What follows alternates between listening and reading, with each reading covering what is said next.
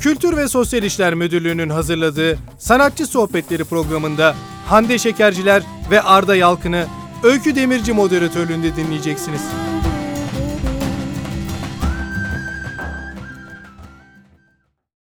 Merhaba ben Öykü Demirci. Ateşehir Kültür Sanat bünyesinde gerçekleşen sanatçı sohbetlerine hoş geldiniz.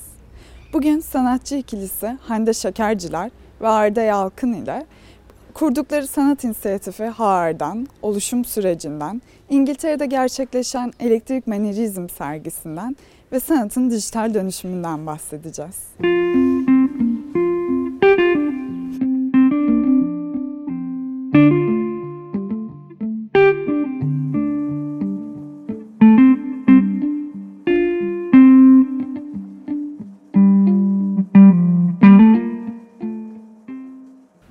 Hande ve Arda. Öncelikle bizi burada ağırladığınız için ve konuşmayı kabul ettiğiniz için teşekkür ederim.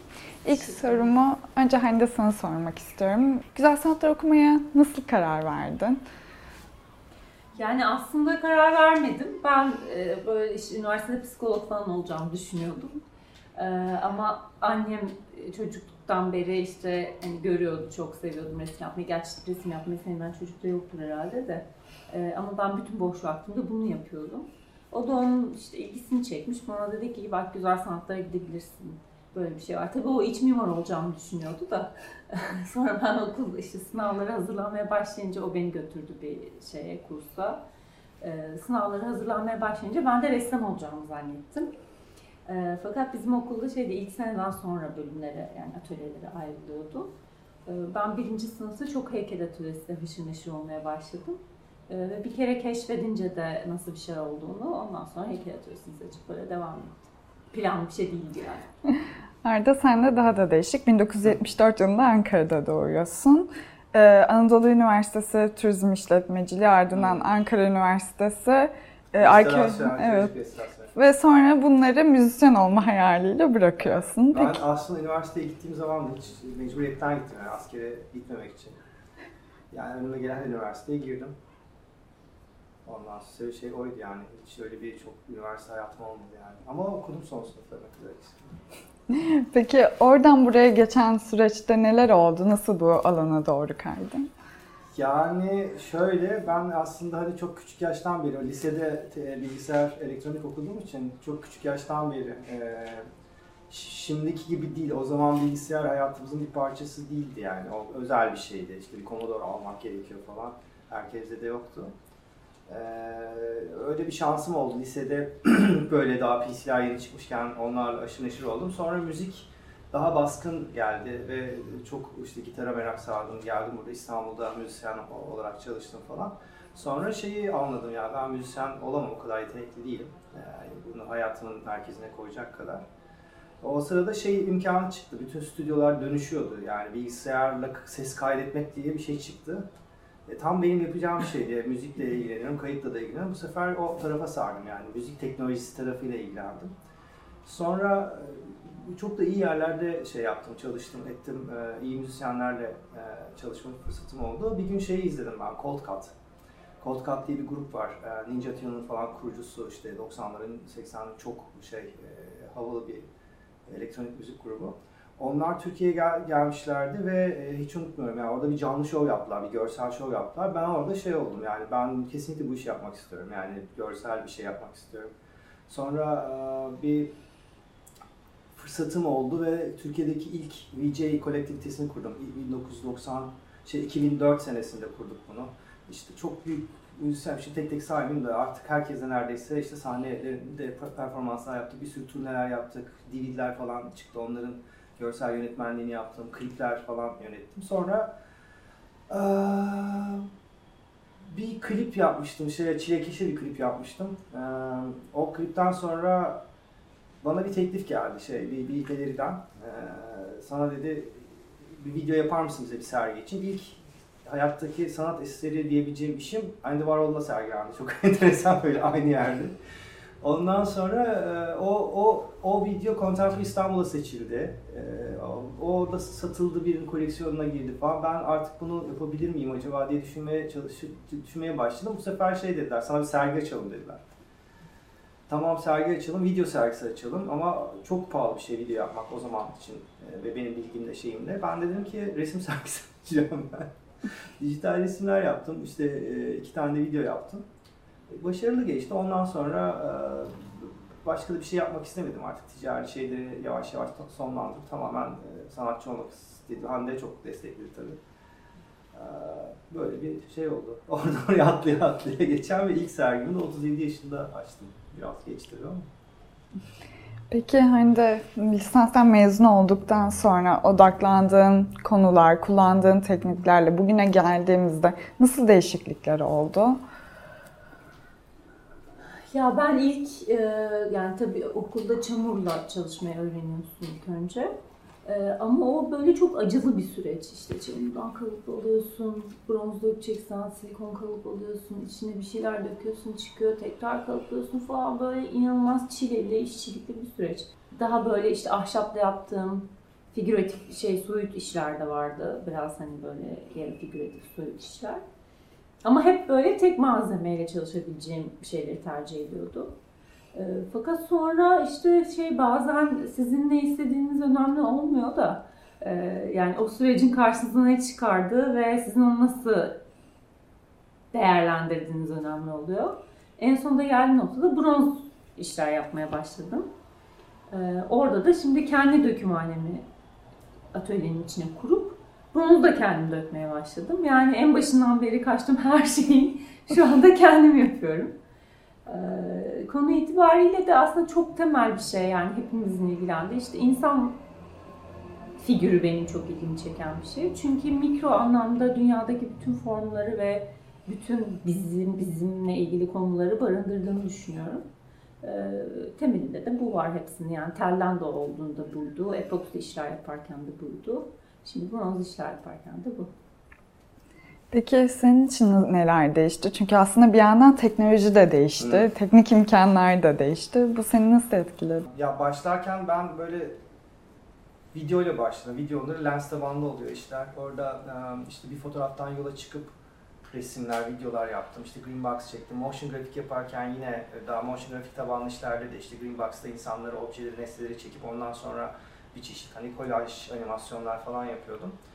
Ee, 2017'deki sergide biraz böyle şey yaptım, kontrol, stüdyo kiraladım, işte modeller geldi falan, onları çektim, kurgular, şeyler. Sonra e, sergi yavaş yavaş ortaya çıkmaya başladığında şeyi düşündüm ya keşke şunu da çekseydim, keşke bunu da çekseydim ama geri dönüş yok çünkü o modele bir sürü para veriyorsun, stüdyolar kiralıyorsun, şey yapıyorsun falan. Ee, sonra ya dedim keşke ben bunu 3D yapsaydım.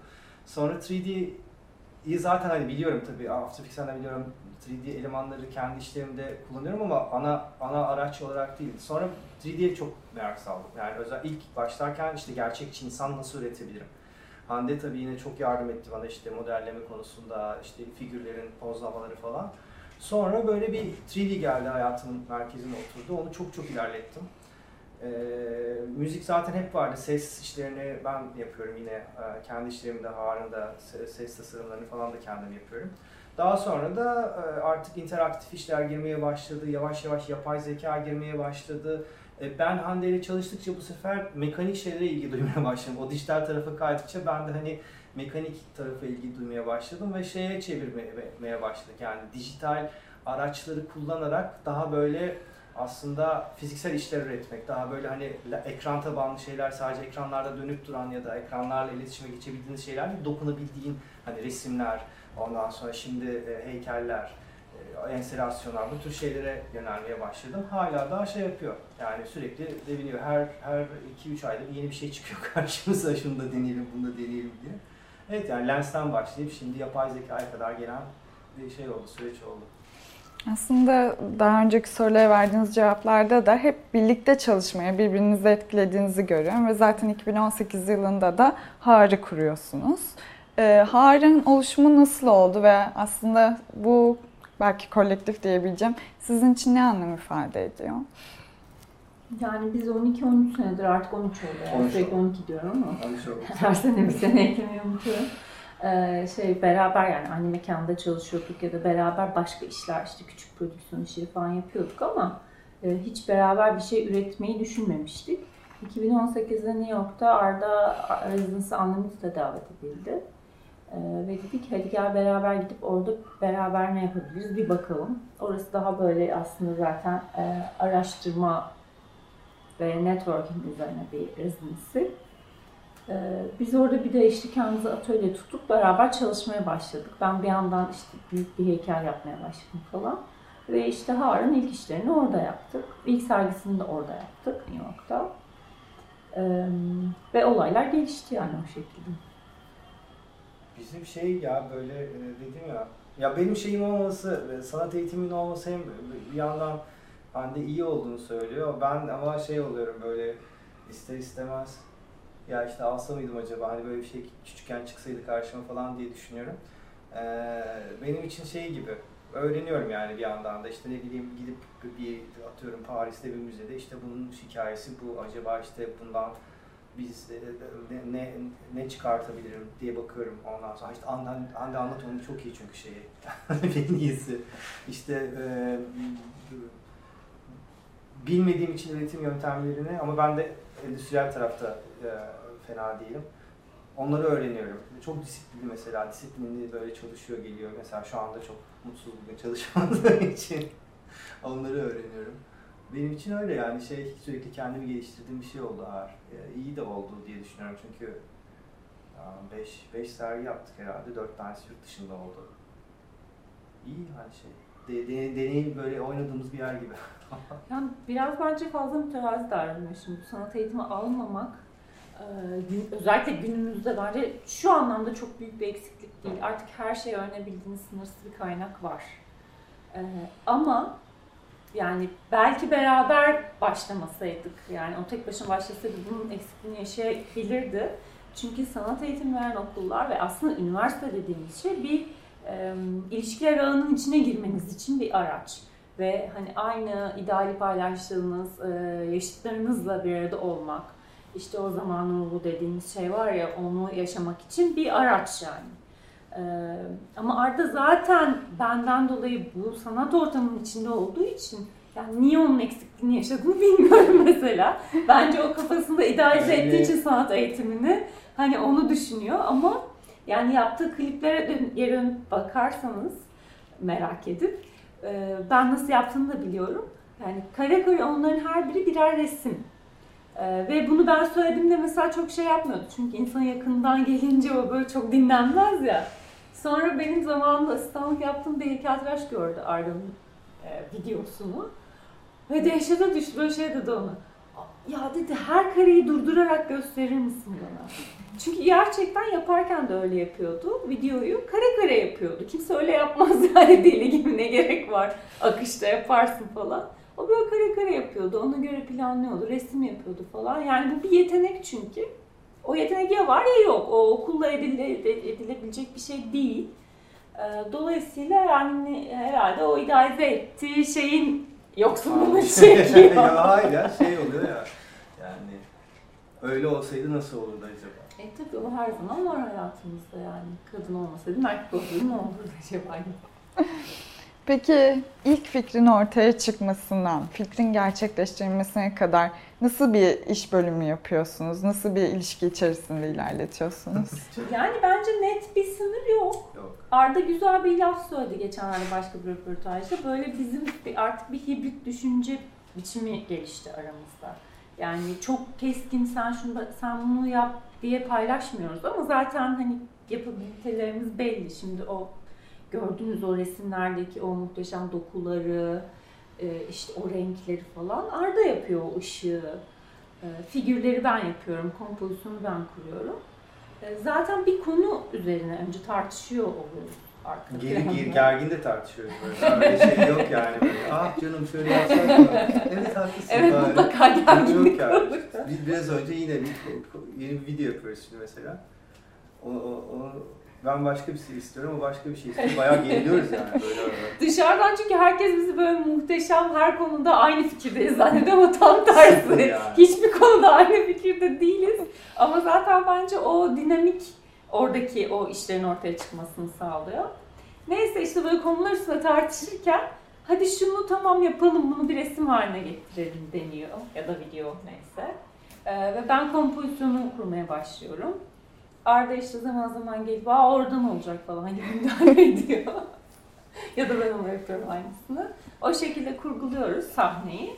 Ee, ondan sonra da işte Arda şeylere başlıyor. O mermer dokuları, işte o metaller, renk, ışık falan. Sonra da finalize etmeden tekrar işte beraber üstüne Beraber. konuşuyoruz. İşte o renk öyle mi olsa, bu böyle oldu ama acaba şöyle mi olsa diye tartışmalar yaşanıyor. Bir de şey de var yani böyle enteresan projeler de çıkıyor işte bir tanesi e, yani ta biz New York'a giderken onu bir niyet olarak sunduğumuz bir proje vardı 2018'de böyle bir şey yapalım diye. O 2018'deki projeyi biz orada aslında yapacak bağlantıları kurduk. Ama baktık ki altından kalkamıyoruz ve istediğimiz gibi olmuyor. Biz onu bir sene daha mı yapsak ertelesek dedik. Sonra gittik Los Angeles'ta bir residency yaptık. O zaman gittik bununla ilgili kayıtlar yaptık ettik. Sonra döndük içimize sinmedi. Başka akıllar fikirler verildi. Aa çok haklısınız deyip bu sefer durdurduk. Sonra başka bir şeyle yaparken işte işin içerisine Cumhurbaşkanlığı Senfoni Orkestrası girdi. Aa tamam gidiyoruz falan derken bu Sonra sefer çıktı. oradan çıktık. Buraya geldik falan. Mesela işin içerisinde hiç ortada yokken yapay zekalar girdi. işte şey Dolby laboratuvarları girdi. Şimdi işin içerisine Apple sağ olsun onlar e, böyle bir şey önerdiler. Ve büyüyor da şeyler, fikirler. O yüzden şey de yapmıyoruz aslında. Acele de artık etmemeyi öğrendik. Çünkü fikir bulduktan sonra onun böyle bir e, şey olması gerekiyor, Pişmesi. pişmesi gerekiyor ve o bizim de kararımız olmuyor bazen mesela işte gerçekten e, bir gün konuşurken bu projeyi işte zaman zaman paylaşıyoruz insanlarla. Hani böyle bir şey var ne düşünüyorsunuz falan. Birisi gerçekten e- Apple'dan Ebru ya dedi ki şey niye Dolby ile çalışmıyorsunuz? falan. Mesela pıdıt etti kafamızda işte. Hemen Bahsettiği bir ses, e, ve ses- video evet yani video enstalasyonu. Neden işte surround yapmıyorsunuz? falan. İşte aa nasıl olur ki? falan dedik. iki dakika sonra Dolby ile konuşuyorduk. Ondan sonra şey de oluyor yani e, ilerlerken de çok şeyler fikirler çıkıyor. Bizim şey tarafımız oldu. Şimdi böyle herkes işte Hande'nin heykelleri var tamam işte insanlar tanıyor. Bizim şimdi yeni videolar çıktı işte Lightbox'lar zaten hani e, e, bir sürü yerde sergilendi. O orada öyle bir şey yapıyormuşuz gibi zannediyor ama arkada gerçekten çok büyük şu anda şeyler, projeler gidiyor. Ama şey yapmıyoruz. Yani işin içerisinde hep bir mekanik üretim, işte enstelasyon, ondan sonra insan emeği, insan bedeni sadece ekrana bakıp yapılacak şeyler değil. İşte bir dansçıyla çalışmamız gerekiyor, müzisyenlerle çalışmamız gerekiyor. O yüzden şey biraz yavaş ilerliyor. Bir de biz şeyiz, tutucuyuz şey konusunda, e, içimize birisini alma konusunda ya da collaboration yapma konusunda çünkü e, şey olmayabiliyor. Biz biraz fazla disiplinli çalışıyoruz. Çok e, yırtıcı bir şekilde disiplinli çalışıyoruz. O herkese uymayabiliyor. Biz de kimseyi şey yapmak istemiyoruz. Bunun için sürüklemek istemiyoruz çoğu zaman. O yüzden yavaş ilerliyor bazen. Çünkü onun için her şeyi kendimiz yapmayı öğreniyoruz. Evet. Ee, Mesela ben şimdi animasyon da yapabiliyorum. işte bu hareket ekrana teknolojisini kullanıyoruz. Ee, Onunla da animasyon yapabiliyorum. İşte Arda onları işleyebiliyor. Beraber işleyip onları başka bir şey yapabiliyoruz. Ee, kaydettiğimiz beraber işte bunları kaydetmeyi öğrendik. O ekipmanları edindik. Onları kullanmayı öğrendik falan. Yaptığımız o kayıtları işte ben işliyorum, kullanılabilir hale getiriyorum. Arda onları alıyor, bambaşka bir şey yapıyor falan. Bunlar hep aslında yani e, büyük ekiplerle yapılan şeyler. E, ama işte yani öyle gerçekten şimdi bir de şey var sanat işi böyle çok e, hülyalı ve e, romantik bir şey olarak anlatılıyor. E, güzel bir hayal çünkü o. Ve genelde daha genç insanlar da e, bunu öyle zannediyorlar. E, ve çoğunluğu da okula girdiği zaman zaten sanatçı olduğunu düşünüyor. O yüzden asistan bulmak da çok çok zor. E, çünkü şeyin farkında olmuyorlar. Yani bunun bir iş olduğunun farkında olmuyorlar. Ve zannediyorlar ki biz böyle e, viskimizi içip ufka bakarken orada işler oluyor. Sabah uyandığımızda cincirceler yapmış oluyor falan. Yani sabah biz 6.30'da kalkıp 7-7.30 gibi işe başlıyoruz. Hmm. Ama işte daha genç insanlar bunu böyle yap, yapamadıkları için niyeyse e, şey olmuyor yani e, üçüncü, dördüncü kişileri bulmak, onları çalıştırmak pek kolay olmuyor bizim için. Onun için kendimiz öğreniyoruz her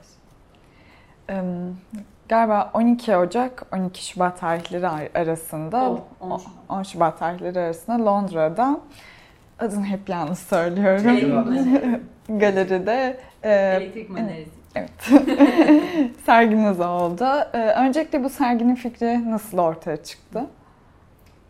Ee, galeri yaşından beri ben Can Devlet'te Hı çalışıyorum. hı. Ee, ve aslında bu sergi benim solo sergim olacaktı. Ekstazi olacaktı Hı hı. sergi. Ee, fakat biz şeyde, Can Modern'de bir sergi yaptık beraber. Eş zamanlı. Orada bilenler... Sen önce açtın önce, sonra evet. Ama eş zamanlıydı yani Evet. sergi. Bilenler biliyordur. Orada böyle iki hangar vardır karşılıklı sergi salonu olarak kullanılan. Sol tarafa benim iş yeri koyduk. Ee, onu da düzenlemesini Arda'yla beraber yaptık ve çok gurur duyduğum şeyler, düzenlemelerden birisi o heykel sergisi olarak. Ee, sağ tarafa da işte Harri yaptık düzenlemesini. Ve garip bir şey oldu. İnsanlar ikisini bir sergi gibi gezdiler. Ee, ve hep biz de oradayken bize gelip yani tanıyorlar, gelip işte anlatıyorlar falan. O da çok sevdiğim bir şey bu arada. İzleyici sergi bana anlatıyor. Ve böyle çok enteresan şeyler yakalamış oluyorlar. Ee, hep şeyden bahsettiler. Yani işte heykelleri görüyorlar bronz. Sonra çıkıp Harun işlerine bakıyorlar. Ve ikisinde de hani benim de olduğumu anlıyorlar. Ve işte beraber dijital işler yapmışlar falan. Çok etkiliyor insanları bu. Ee, çok etkiledi ve bunu hep dile getirdiler. Biz de o serginin hemen arkasından Venedik ve Milano'da birer sergi yapacaktık. Ee, dedik ki o zaman iki sergiyi iç içe geçirelim. Oradaki mekanlar da tabii Cermo'dan çok büyük bir alan. Ee, her hele Venedik'te öyle devasa yerler bulmak zor. Ee, Ama bulduk ya. Yine büyüktü. Evet yine iki parça da yapabilirdik sergiyi. Ama dedik ki iç içe koyalım bakalım nasıl olur ve gerçekten çok iyi bir düzenleme oldu. Ve çok iyi iki küratörle çalıştık şeyde İtalya'da. Onlar serginin şeyini çok güzel kurdular. İsmi, ismi de onlar buldular aslında. Şey, e, Chiara ile Filippo. Çok güzel tekstler yazdılar orada bize şey yapacak. Güzel oldu yani böyle kendi Evet. şey. Sonra Milano'da da aynı şeyi yaptık biz. Ee, ve bunları işte Can Delik de gördü. Dedik ya çok güzel olmuş. Fuarda böyle bir booth mu yapsak?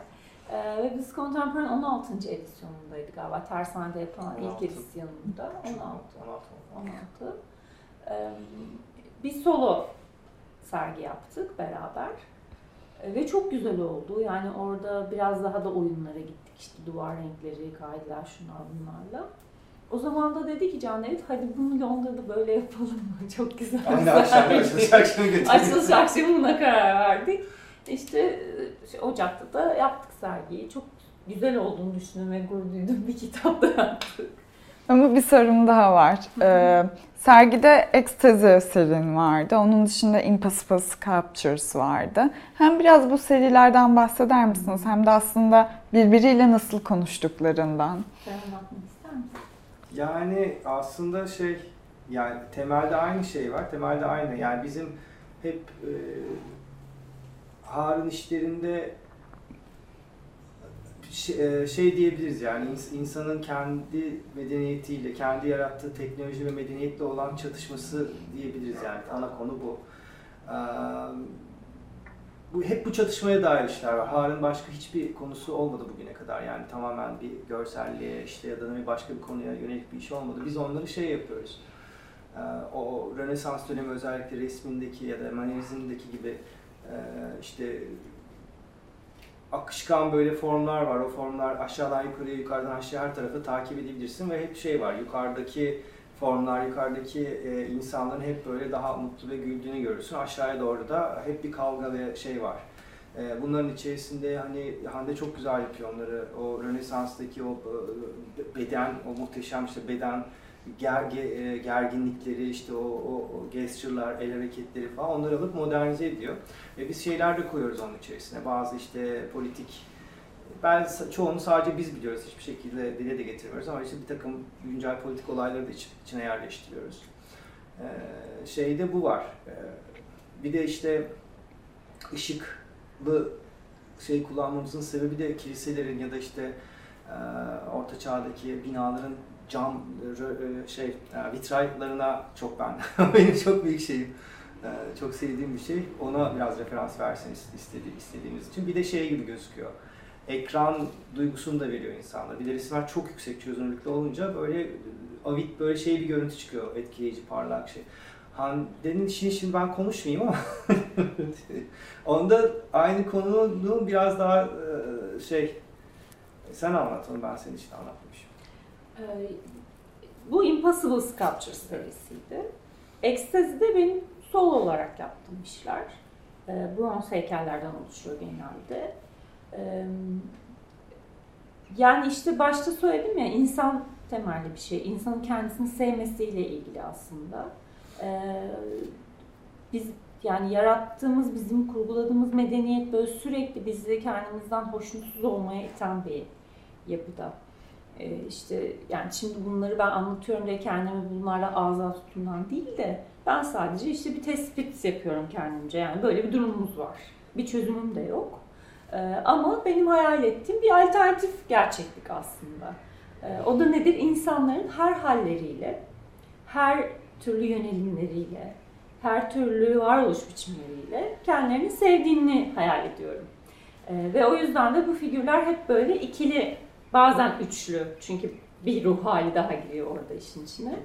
Ee, ruh hallerinin aslında formlar olarak yansıması. Çünkü ben heykeltıraşım ve işim formlarla. Ee, ve hani bu fikri de yani çok duygusal bir şey anlattığım şey.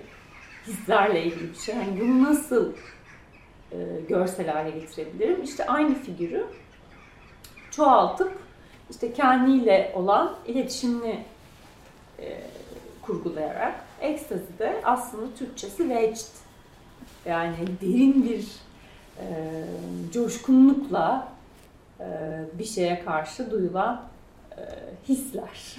şey oluyor. İkisi iki sergi bir araya geldiği zaman iki iki şey bir tanesinde işte s- sanal demeyeceğim de yani e, dijital olarak üretilmiş aslında hani fiziksel olarak var olmayan ve ol, olmadığı halde resmi çekilip oraya konulan e, şeyler var, o karakterler var. Bir tarafta bronzla yapılan, bunlar zıt şeyler birbirine. Konular da aslında bir tarafta hani e, çaba ve savaş içerisinde olan karakterler. Bir tarafta o çaba, savaşa ve işte e, Ona rağmen. kaosa rağmen mutlu olmaya çalışan, kendini her haliyle seven insanlar. Tam böyle zıt şeyler aslında. Orada da şey oluyor tabii. Hande'nin şeyi şimdi ben e, bir tarafta varım. iki taraftan da olunca iki, iki böyle onun için zıt bir şey olmuş oluyor. Çok Şizofrenik bir durum. şizofrenik hep böyle diyoruz. Yani. Şey, Adama sorarlar şizofren misin kardeşim sen diye. Yani öyle hem böyle. Sormuyorlar. Peki belki son soru olarak bunu sorabilirim. Bir yanda bronz heykeller var, bir yanda CGI ile üretilenler var. Aslında artık dünyamız daha multidisipliner oluyor. Sanat dijitale doğru gidiyor. ER, VR, bir yanda blockchain teknolojileri, Web 3.0 gibi. Ee, bu dijital dönüşüm içerisinde kendi deneyimlerinize dayanarak hem sanat üretimi, hem sanatın sergilenmesi, hem bir yanda koleksiyonerlik. Bu nasıl bir dönüşüm içerisinde olacak sizce? Önümüzdeki dönemde aslında hayatımıza en çok belli, etkileyeceği belli olan, en, en çok etkileyecek teknolojiler belli değil mi yani? Yani blockchain konuşuyoruz peki, yapay zeka konuşuyoruz. Ondan sonra işte virtual reality konuşuyoruz. Şimdi AR augmented reality konuşuyoruz. İşte e, bir buçuk iki sene Apple'ın yeni gözlükleri çıkacak mesela. Onun işte bir game changer olacağı çok belli. Dolayısıyla şöyle bir durum var. Bir san- sanatçının ya da evet bir sanatçının kendini ifade etmesi için bulunduğu dünyayı tanıması lazım. Yoksa e, ifade edemezsiniz. Yani neden bahsediyoruz mesela? İşte yapay zekadan hakimler gelecek. İşte ya da işte yapay zeka insan yerine bir takım kararları ver- verecek diyoruz. Şimdi yapay zekayı eleştirirken ya da konu ederken işte bu algoritmanın ne olduğunu bilmeden bir sanatçının bunu hakkında konuşması mümkün değil artık. Yani mümkün değil. Olmaz. Ee, Yani yapay zekanın mesela ırkçılığıyla ilgili Pixar'da geçen dönem bir arkadaşımız vardı. Aslında çok da aslında teknolojiye en az ilgilenenlerden bir tanesiydi ama çok güzel bir şey bulmuştu mesela. Ee, işte e, Nvidia'nın e, bir kütüphanesinde e, This Person Doesn't Exist diye bir, pro- bir proje vardı. Oradaki şeyi fark etmiş yani hep beyazları öne çıkarıyor. Ve erkek. Ve Beyaz erkek. erkek. Yani bunu araştırmak istemiş ve binlerce screenshot aldı. Ve işte bunun üzerine bir e, iş yapıyordu.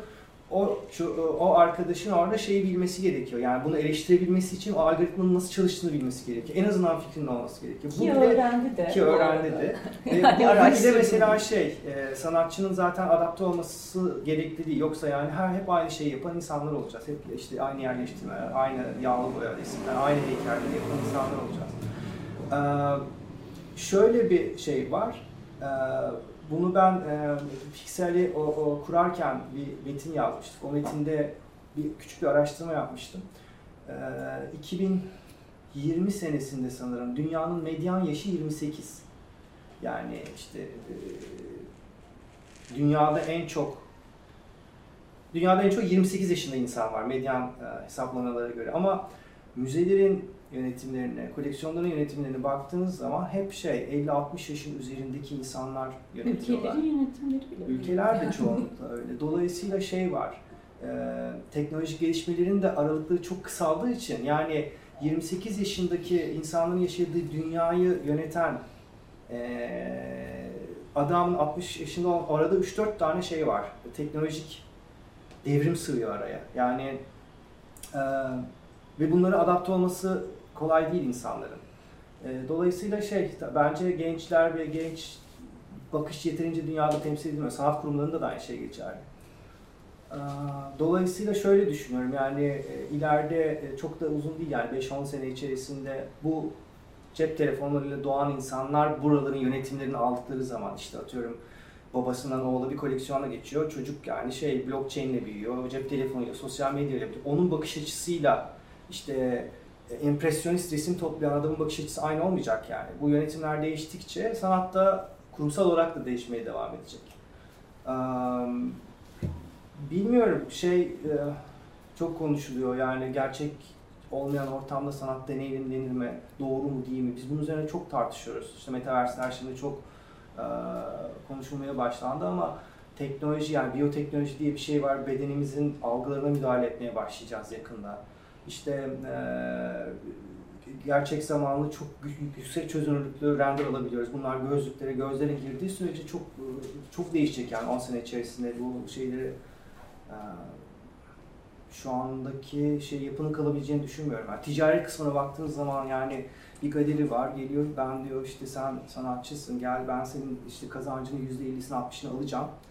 E, işte seni de ama ben e, tanıtım yapacağım, sana metin yapacağım, şöyle böyle yapacağım. Şimdi bu inanılmaz arkaik bir sistem aslında. Mesela NFT buna bir çözüm olarak var. Doğru mu şu anda? Değil. Ama yani ben galericilerin hepsinin buna karşı çıktığını görüyorum. Hepsi yani istisnasız. Demek ki hani burada bir şeyi dönüşüme zorlayacak gibi geliyor bana. Gider mi yıkar mı bilmiyorum. Ya bence o biraz şeyden sonuçta insanlar bilmedikleri şeylerden korkuyorlar. Her alanda böyle yani. E, Galericilerin çoğu aslında sistemi incelemediği için. Sanatçılar da öyle. Ne olduğunu bilmeden direkt karşı çıkıyor. Aynı şey gibi bu. Şimdi heykelde teknolojinin kullanımı dünyada al- almış yürümüş durumda. Burada ben hala bazı şeyleri anlatamıyorum. Bazı şeyleri bilgisayar kendi gözlemliyorlar. yani öyle bir durum var. Çok da önemli değil bence. Bunlar geçecek şeyler. Ben Arda kadar şey düşünmüyorum ya da öyle mi düşünüyorsun bilmiyorum ama ifadenden öyle anlaşıldığı için öyle söylüyorum. Yani işte bu yeni sistemler eskiyi tamamen yok edecek Yok öyle bir şey değil canım. Hayır öyle bir bir şey yok. Değil, dönüş, dönüşme zorlayacak. Dö- ya zaten Değişime dönüşecek. Arda'dan farklı olarak ben şöyle düşünüyorum. Sanatçının sadece öğrenip adapte olması değil. Zaten o teknolojiyi geliştiren ayakta olması gerekiyor bence. Ee, ve hani bir sonraki günün lafını söylüyor olması gerekiyor ki bize bir şey versin. Ee, izleyiciye veya işte o koleksiyoner dediğimiz toplayıcıya veya sergileyiciye olan galericiye. Hani wow adamlar bunu nasıl düşünmüş, kadınlar bunu nasıl yapmış falan gibi bir şey. Ve yeni bir laf söylesin ki ona bakalım, onu isteyelim. Los Angeles'ta bir residency yaptık e, geçtiğimiz senelerde. Ve orada bir e, Easy TV'nin laboratuvarı vardı. İnanılmaz bence video sanatı üzerine inanılmaz bir şey. Evet ya acayip bir şey. arşiv yani. orası. Ee, ve e, onlarla tanışma Komşumuzdu imkanımız oldu. Evet, kapı komşumuzdu çünkü. Bizi bir gün misafir ettiler stüdyolarında ve çok enteresan bir şey izlettiler bize. Ee, ilk mocap videosu yani hareket yakalama videosu ilk oydu galiba. Evet, İlklerinden biri Dünyadaki ilk motion capture Evet. videolarından birini izledik. Birini izlettiler ve bu nasıl UCLA'da yapılmış biliyor musun? Ee, bir e, biyo- biyoloji Biyoloji laboratuvarı. biyoloji laboratuvarındaki bir bilgisayarı mühendis kökenli bir sanatçı hacklemiş. Demiş ki ben bunu hareketleri yakalamak için kullanabilirim ama nasıl yapabilirim? Sanat bölümünde çünkü şey yok. bilgisayar Yok bunlar. Bilgisayar yok çünkü. Ne gerek var ki? Ve adam oraya kaçak olarak arkadaşları sayesinde girip o bilgisayarı bir şekilde kendi kullanacağı şekilde manipüle edip e, hareketleri yakalayıp bunlardan bir video yapmış. Çok arkaik şu, şu andaki sistemlere göre ama inanılmaz enteresan ve aslında teknolojinin gelişmesini de sağlayan bir sanat eseri. bu. E, ben böyle görüyorum yani sanatçı dediğim kişi benim için böyle bir kişi. Yoksa muhteşem sadece e, işçilikli işler yapması değil onu enteresan hale getiren. Şeyden de bahsetmişler. Easy TV çok enteresan bir örnek. Onlar daha dünyada hani video sanat mıdır falan filan diye konuşulurken 1970'lerin sonunda şeye başlamışlar. Los Angeles çevresindeki özellikle queer sanatçıları organize edip onları teknoloji öğretmek için şey yapmışlar. Böyle bir sistem kurmuşlar. Ee, onu bak yani eğer denk gelirsen çok acayip bir şey. Hatta şey tanıştığımız e, adın adı neydi ortağı kadın geçen sene Evet, vefat vefat etti o da. Yani şey el cümle toparlamak gerekirse e, sanatçının böyle bir bence öncü rolü olması gerekiyor. E, değişim konusunda da yani aslında bence çok hani cep telefonları şunlar bunlar başka bir şey. E, ama oyun oynayan, o oyunları oynayarak büyüyen bir nesil için e, biz şimdi daha yetişkinler olarak yeni konuşuyoruz metaverse falan filan ama yani onlar da onun içinde yaşıyorlar. Tabii canım. Zaten yaşıyorlardı. Yani yeni bir şey değil aslında metaverse kavramı. Ee, Biz şimdi yeni konuşmaya başladık çünkü blockchain'den dolayı işte NFT falan filan gibi daha bu pandemi çok etkiledi bence inanılmaz hızlandırdı her şeyi. Ee, Bu sebepler bir araya gelince hani bunlar daha böyle ilgi çekici konu başlıkları olmaya başladı ama yani çocuklar zaten o farklı farklı dünyaların içinde işte böyle bulunamaz işte item diyorlar ne on, on nasıl Türkçeleştiriyorlar item lafını. Artifact mı ne? O da Türkçe değil. Gereç diyorlar yani galiba, Eşyalar evet, diyelim ama eşyalar çok basit kalıyor yani. Orada işte az bulunan itemlar, ne bileyim işte özel kıyafetler. Mesela birisi anlatıyordu şaşırmış işte avatarının ayakkabısına 500 lira vermiş. Bakıyorum ayağının Nike'nin bilmem ne modeli var 1000 lira para vermiş ona en az. Yani onun as kendisi o çünkü o avatarın kendisi o saçının yeşil olması bir şey ifade etmiyor. Kendi varlığının bir parçası. Ve şimdi o ayakkabıya 1000 lira veren adam onu anlayamıyor yani. Nasıl oluyor? Çocuğun 500 lira harcamış ona diyor. O adama tabii ki NFT'yi anlatmak çok zor oluyor yani. Ama aslında onun için çok normal çünkü Sims'teki evinin duvarına asabilecek bir süre sonra. Ve o evin duvarını, fiziksel evin duvarına çok daha fazla insan görüyor. Dolayısıyla daha önemli. Çünkü koleksiyonculuk sadece sahip olmakla ilgili değil, sahip olduğu şey sergilemekle de ilgili bir şey. Çok teşekkür Söyleyecektim. ediyorum. Teşekkür Çok keyif ederim. aldım. Sağ ol. Hoşçakalın. Biz de.